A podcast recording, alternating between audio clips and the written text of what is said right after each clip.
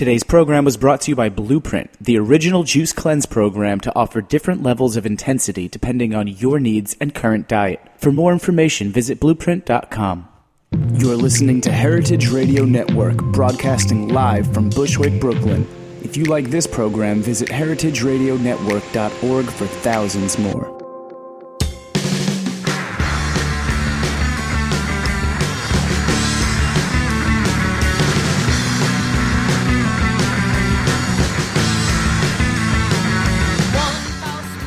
Hey, and welcome to After the Jump. I'm your host, Grace Bonney, and today we're coming to you live from Roberta's in Bushwick, Brooklyn. You can listen to the show live every Thursday at 11 a.m. on heritageradionetwork.org. Today I am joined by my partner in internet crime, Amy Azzarito. Hello.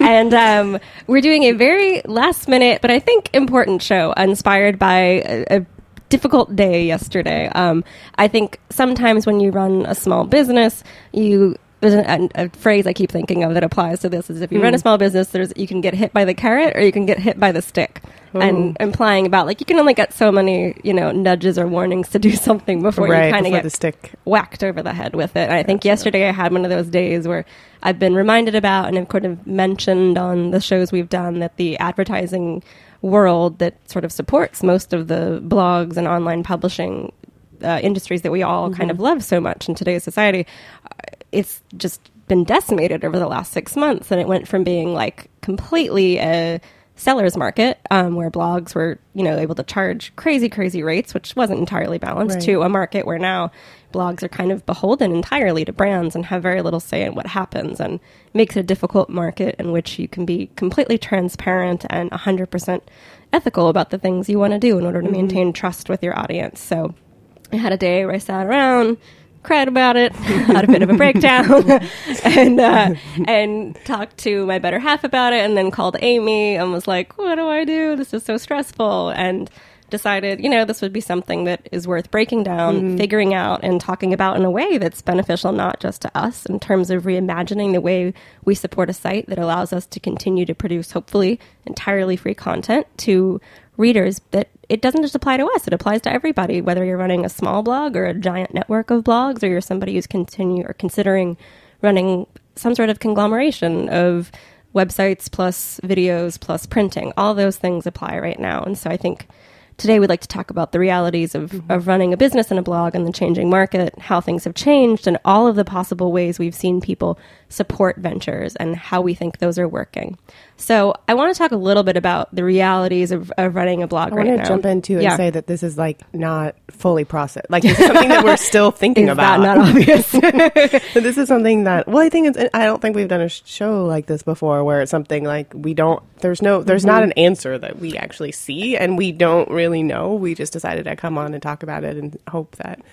other people maybe are going through the same thing, or it resonates in some way, or we are figuring out as we talk. But we don't. We're processing. I Yeah, it's a good point. I think normally we try to come on here with these like very clear bullet lists of things to pass on as points, and I've definitely got some ideas, and I think we've got our own thoughts on what mm-hmm. works and doesn't work, and the pros and cons of certain pay systems. But I think it's something we're hoping will spur at least a discussion online about what readers are comfortable with, what publishers are comfortable with, and what we think you know the most practical models are for supporting things. Um, we've talked a little bit about the ad system, but just to break it down a little bit, the majority of the lifestyle blogs that you read online, whether they're fashion or beauty or home, are supported entirely by ads, which is the same system that kind of tanked shelter publications a couple years ago, and we all were like, "Ha ha ha, that's crazy." They all were so silly to depend on those ads, and when they went away, they couldn't produce content. And it's the same model that the rest of us are building on. And I've been talking about I think the last two years saying we've all got to get off this this track and figure out ways to do it. And I think last year when the market changed and people decided they didn't want to buy banner ads anymore and they only want to buy posts, which are sometimes transparent and sometimes not transparent. Um, it really put bloggers in a position to have to rethink the way they do things and whether or not it's worth it for them. And for me, it's been increasingly less and less worth it. But balancing that with needing to pay a team and pay people who produce content for you is a difficult thing. And I think one of the other major things that's changed other than the ad market is the idea that central traffic for websites has changed in a very big way. I think we were so used to for nearly 10 years, which is uh, you know, a pretty Right. It's a big chunk. yeah, it's a system that you've gotten used to pretty pretty intensely. Um, to have that change where people don't just go to websites as often as they used to. They're finding websites through social media. They're finding it through RSS feeds. They're finding it through YouTube channels, a million different ways, which is fantastic for readers. And in some ways, provides bloggers and any online content producer with so many interesting, varied ways to provide content also means your audience is divided. And so if you're not selling advertising in every single one of those spheres, you're missing out. And in general, you're kind of missing out because people are getting spread up and they're using ad blockers and all of this technology, which is great for readers, but bad for online publishers. That's dramatically changed. And I think the demand to produce more areas of content for no pay um, is is pretty difficult. I feel like as online, you know, as more blogs pop up and as more online magazines pop up, people are just used to getting so many different types of content from people that it's just a given that of course you should have like a YouTube show Right. and of course you should write a book and of course you should do all these things which takes so much time and so much work and there's just less and less financial support coming in for those things. So for me that's sort of where I see the market and the difficult thing is I've talked to lots of bloggers behind the scenes who all kind of feel the same way that this is a little bit terrifying and we're watching traffic patterns change and we're watching support financial support for sites change and I think everyone's terrified to sort of admit it out loud. Right. But I, I think the best thing you can do is to actually talk mm-hmm. about it because it lets people share their input. You get ideas, you can collaborate with people. And I think for the most part, there's just real value to be had in actually hashing out these things because if you realize you've got this sort of shared issue with somebody else, it helps mm-hmm. you just find sort of a new connection, a new support system. So that's sort of the reason in making this a show today. So we want to break down. I think I have a list of 14 different things I've been seeing on the internet that people have tried to support websites, some more successful than others, but all of which we want to break down. The first and I think the most obvious is the idea of a subscription website. Um, a great example of that is the New York Times, which mm. was I think they're the only ones who can make this work. which and then it's even debatable about how much they've made it work. There was such controversy when it started and how how much traffic they lost when they decided to put essentially a paywall up to say if you want to read editorial content, like if you want to read all of the interesting thought pieces that the Times is known for, you now have to pay mm-hmm. pay for that. And then you don't just pay for the online, you have to pay a separate amount for like a tablet subscription and then for mm-hmm. printed subscription. So all of those things are kind of a big issue. Um, do you subscribe to anything, Amy? I don't subscribe to the Times. I need to because I keep getting hitting my my ten article limit and, and getting frustrated. but um, the the interesting thing about the Times too is the way their paywall works is if you get a link via social media, it goes around the paywall. So if someone you know puts a link up on Facebook or whatever, you're I, I can get it and go around it. But I love the New York Times and um, should su- need to need to support them um, because they do the sort of traditional reporting where they send reporters off into war zones, and that's sort of one of the things that you have to pay for. But um, they are the paper of record in this country, and so I think that's why I think they're one of the only ones who can, who have been able to sustain it. And I think it's an interesting example because I feel like a couple years ago when when blogs were kind of getting more attention as mm-hmm. being actual publishers or voices of authority, people were noticing how little time and I mean obviously this applies to us as well goes into like copy editing and things that like you would get if you had proper publication with like a lot of money and a full team and stuff. And I remember a lot of people would be like, "Well, we're not the New York Times, like don't hold us to that standard." And I remember thinking like, well, I understand that logic, but at the same time, I think why wouldn't you consider yourself on par with another Right. organization that's trying to put information into the world? Granted, the levels of seriousness between publications Right. is different, but I think it's important to try to like really care about all the levels of content that you're putting out there. And I think it would be interesting to see if there was a blog of record that, Blog of record. that people really respected, um, that people were used to, if they would tolerate the idea of a subscription. It's something I'm like hmm. so deeply terrified of because I just imagine this wall going up, people being used to it, and then everyone just Yeah, disappearing I and being like, well, forget it. There are 50 other blogs that talk about fashion or hair or home stuff. Maybe they'll just go somewhere else. Yeah, I wonder if even the Los Angeles Times could do. I, I just think, well, the Wall Street Journal has one too, mm-hmm. right? So, but it's like where people can't get that information Exactly. anywhere else. Of course, I'm always like, but wait, I want this style article. Well, it's not even the like war stories that I. Yeah. I, you know, the, the articles, the serious news that I should be reading. It's, it's, you know, the style section, which actually I don't think is really, the content is that different from a lot of really Yeah. great blogs out there. I think the style section, Yeah. um, in the Times is on par with a lot of amazing, I agree. amazing blogs. So, And I think the other thing to consider, and I think this is maybe why no other bloggers have tried this, is that when you're talking about a newspaper, that's content people are already accustomed to paying Right. for, even if it's a very small amount, like two dollars for a newspaper or something.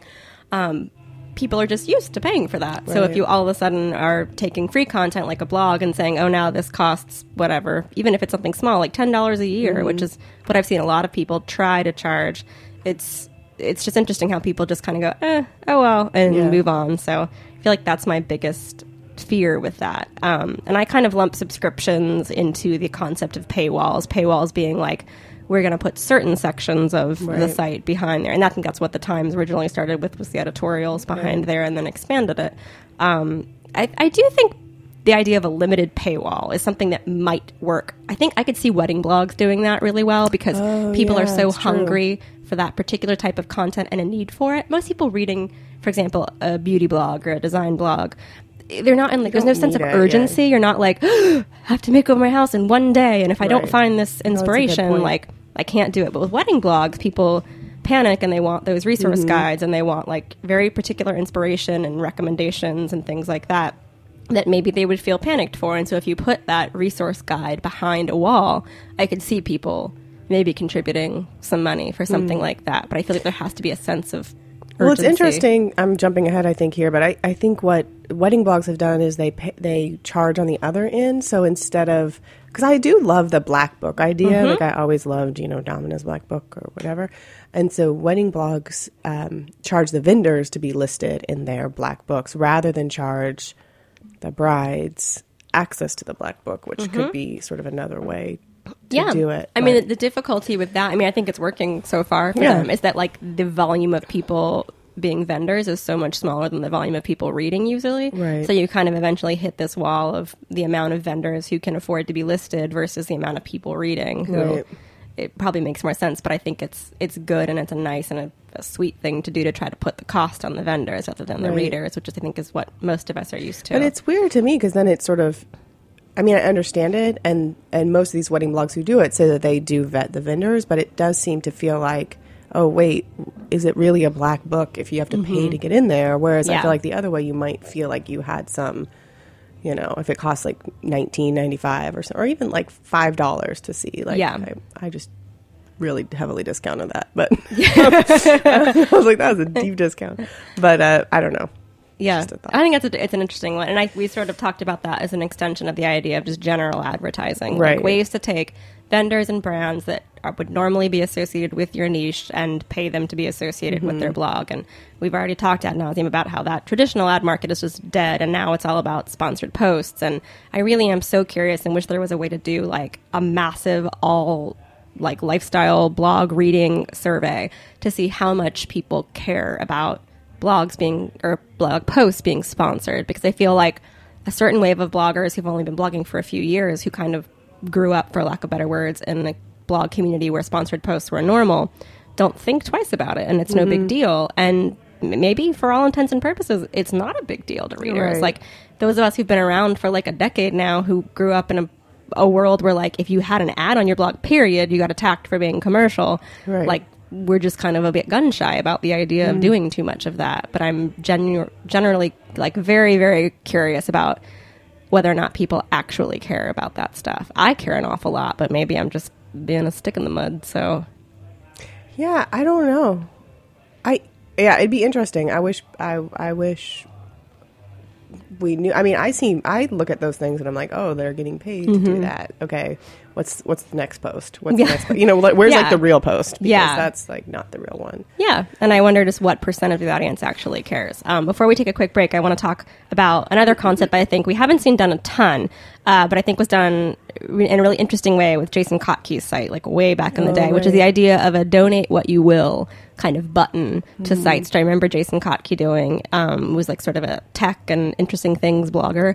Um, who still blogs, and um, he raised a ton of money in one year. And then I remember the second year he did it, and it was like a like a pledge drive. The second year it was like a third of the amount of money got raised. And I think it was just people just didn't care as much the second Right. year about trying to provide an income for somebody. And I think he, I remember he wrote this post on it with a graph of like people's general interest in supporting the site versus that. And I think he's come up with a more diversified model of supporting himself. And you were saying Maria Popova of Brain Pickings does a similar model. And I think it's interesting to try to find a way to work in the idea of donating to a site to say, pay what you will. If you would have normally paid, like to buy this in a magazine form, maybe you'll donate $10. Maybe you'll donate $1. Like, who knows? But I'm, I feel like people's ability to tolerate that for like years and years on Right. end unless you provide them with something new. I feel like if you were to say, "Hey, every year I'm going to give you a set of 12 desktop wallpapers." Yeah, I was thinking. I was like, you have to have something go along with it, or like a, yeah.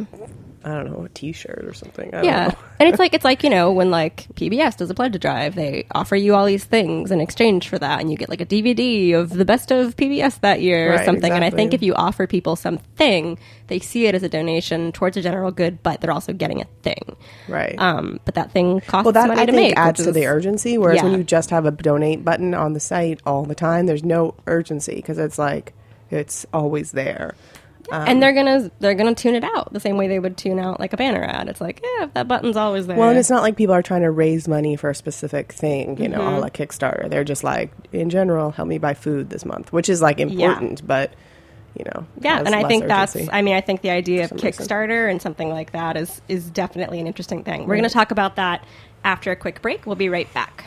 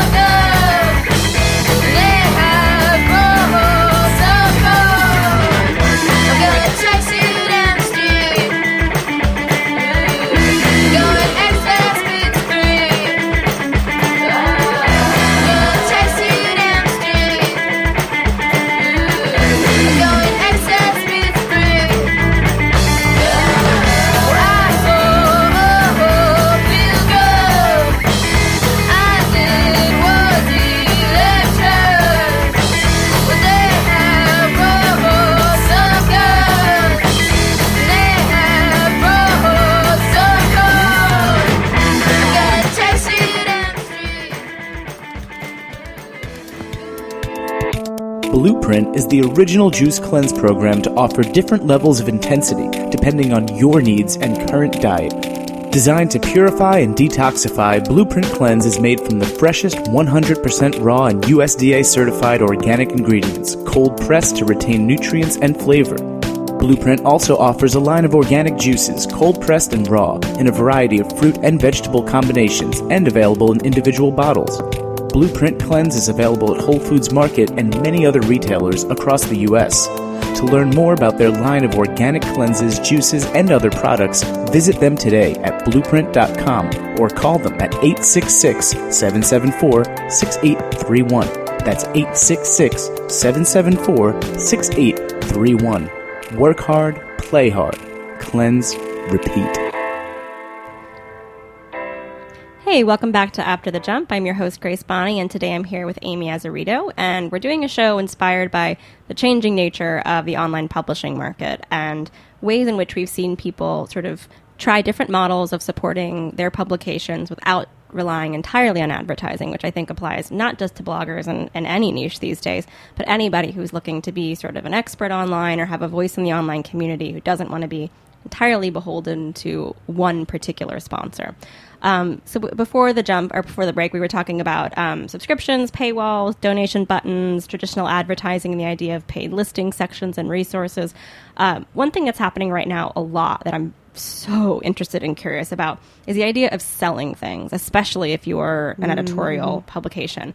Um, we've seen that most recently with Domino being relaunched in this very big way, where the web the website is kind of the the primary funding thing. So Domino is now selling everything they write about in their issue, which I kind of wrote about online as sort of an interesting editorial quandary. Is Right. is there some curious like well would be people be nervous about? Like is something being written about because it's being sold? Or do readers even care about that? Does that not matter anymore. Is that like a kind of needlessly old school way of looking at it? Um, but you were talking about how refinery 29 is doing a very similar model as well. And i think selling things is definitely a way to like make money probably pretty easily i feel like people who are selling things are are doing Yeah, I mean, decently I don't think I have a huge. I think shopping has just gotten increasingly more social, and it sort Mm-hmm. of has, which I think it always was. So it's you know, if your friend has something and you like it, maybe you want to go buy it in another color, or you see someone on the street.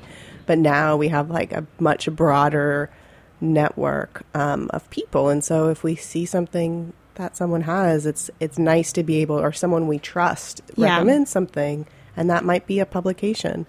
Um, and I'm fine with them getting Yeah. a cut. Now, I personally actually have never bought anything from any of those sites, but Yeah, it's interesting to see. I think like Lucky Magazine's been doing it for a while. and They've got that app where you can like see something online and buy it immediately. And I think for a magazine like Domino or Lucky, where it's like such a shoppable, almost like a Right, magalog of, of products, that works really well. And I think Refinery is new enough relatively that like the idea of selling things and being that being tied into editorial maybe isn't such an issue Right. for readers. Um, so I'm, I think that's the model I'm honestly very, very curious about. And I know the idea of selling or even the idea of licensing, like Monocle does um, their own kind of branded goods. I think that's a really interesting expansion. But I think the idea of selling things, like selling other people's work, is just more immediately financially gratifying or successful because you don't have to wait to produce things or do it in a way that's so small scale and in complete transparency, um, at Design Sponge, we looked into license or not licensing, but like creating our own Right. goods that we designed or hired, hired other people to design. And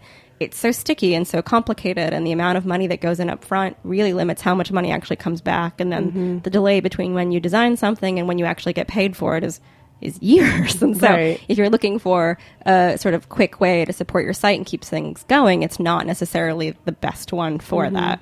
So I think that's a model everybody's going to be trying, and I'm really curious to see how that goes and if readers are are most interested in something like that. Um, the other area I want to talk about is the idea of sponsors and VC money. Hmm. I personally feel like people don't care about VC money, like like in terms of readers. Like readers don't care if you get an think so. influx of cash as long as the site stays the same.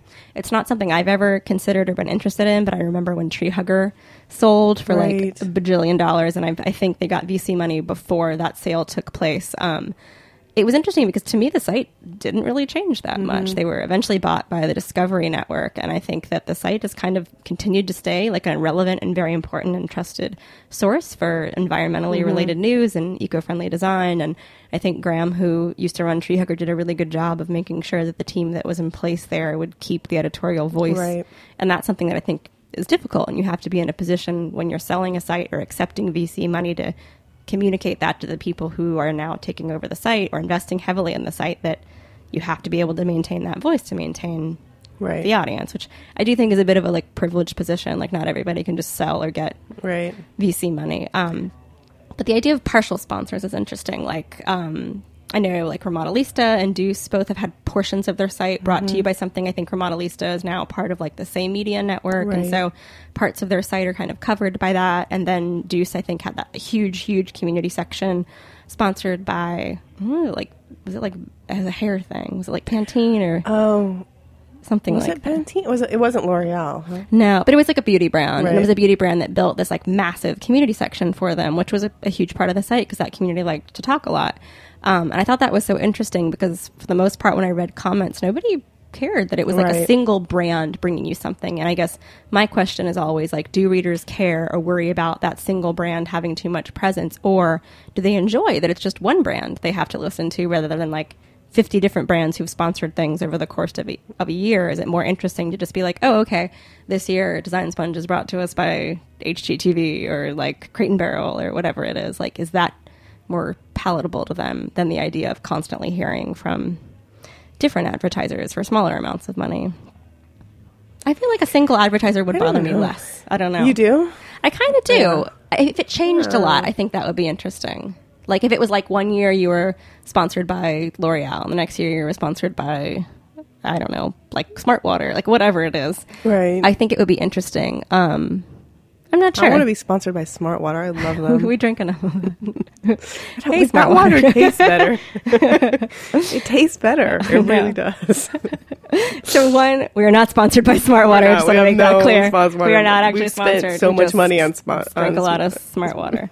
um, one thing that's that's I think been done Mm-hmm. very successfully is the idea of some combination of in-person events or online classes. Um, I think obviously the best example of this uh, is Bri from Design Love Fest, who has built Mm-hmm. this, this. incredible network of constantly traveling in-person classes, which are relatively small in number. I believe like some like less than thirty people or something like that, but a very high course entrance fee. Which, if you multiply that times like twenty cities a year, it's a substantial amount of income. And that's not saying that Bri probably doesn't have like a bit of overhead and things to factor into that, but I think it's an incredibly smart model, and, And she's so found found a way to really brand herself and leverage the sort of cult following she's got in into an incredibly lucrative business structure. And I think that's so fascinating. And I think a lot of brands are in the position, or a lot of blogs are in the position to build something very similar, but it's a huge time commitment. It's huge. So Um, much work. especially the traveling portion Mm-hmm. of it. I mean, for her to go to 20 places is just, it's a, it's a lot of travel and Mm-hmm.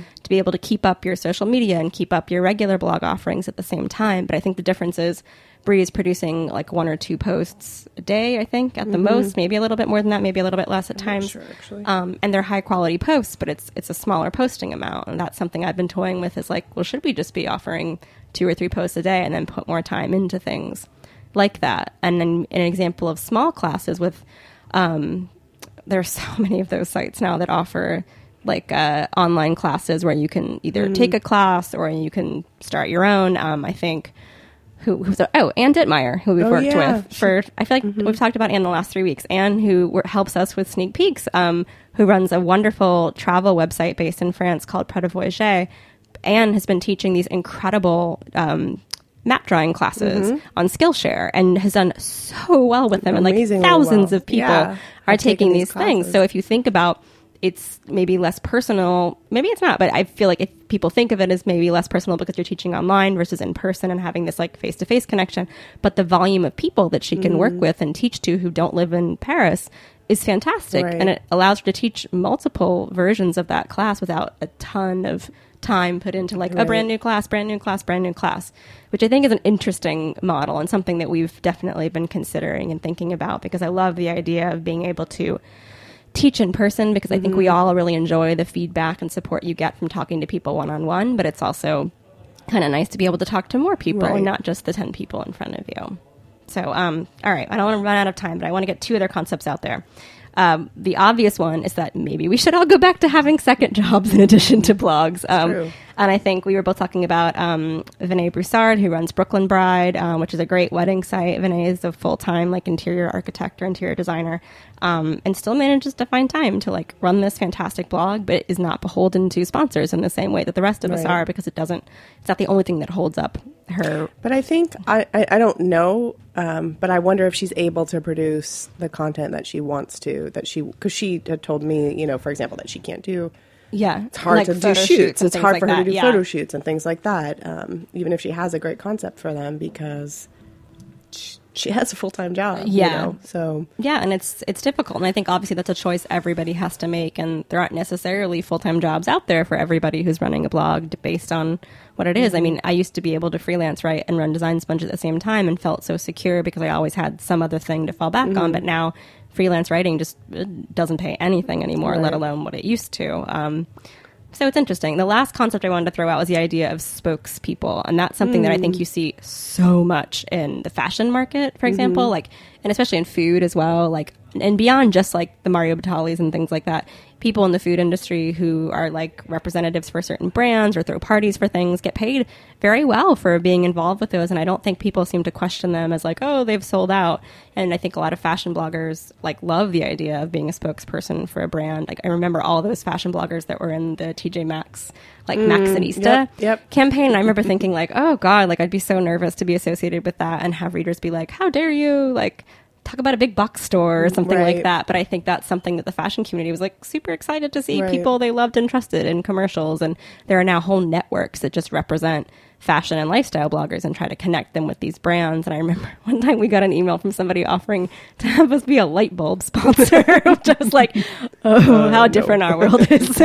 and um, it was like such a, a paltry, it really was like a very small amount of money to do like the shadiest stuff where I was all of a sudden just supposed to constantly mention like a particular brand of time. lights, light bulbs all the time and like host events where you talked about light bulbs. I don't know what that would have even been like. But, um, I think for fashion people in particular, which are brands that tend to have a bit more money, there's there's room there to do that. But I'm just always curious to see you know how people react to that as readers and whether or not they care or if they're like, sweet, Grace is talking about light bulbs. Got to get those light bulbs. Who knows? Um, we wanted to end on sort of a, a thought about just sort of like readers and the idea of traffic versus influence. First of all, I think something that is a very open question in my mind is what do readers actually want these days?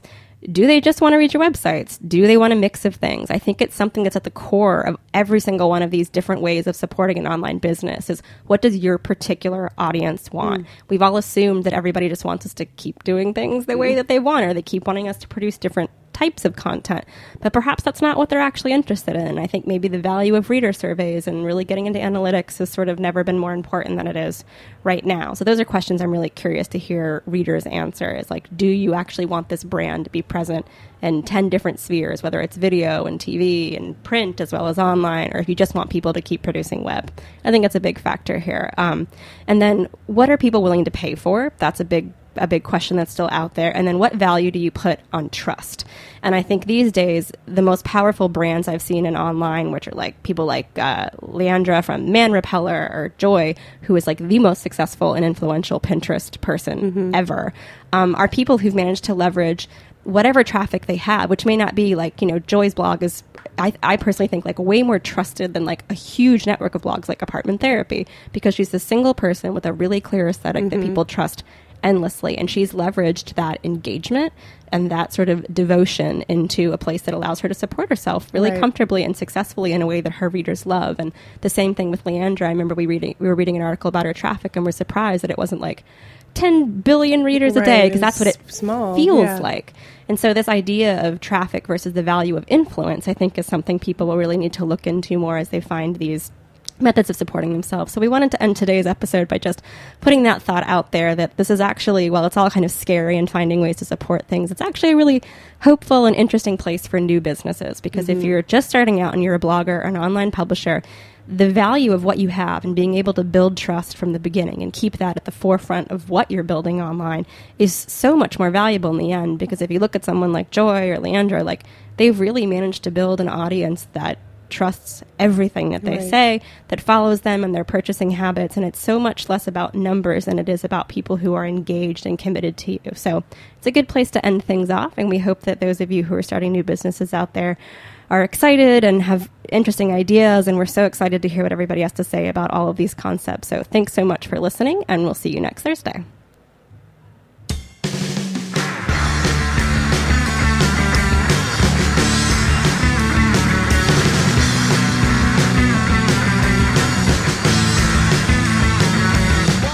Thanks for listening to this program on heritageradionetwork.org. You can find all of our archived programs on our website or as podcasts in the iTunes Store by searching Heritage Radio Network.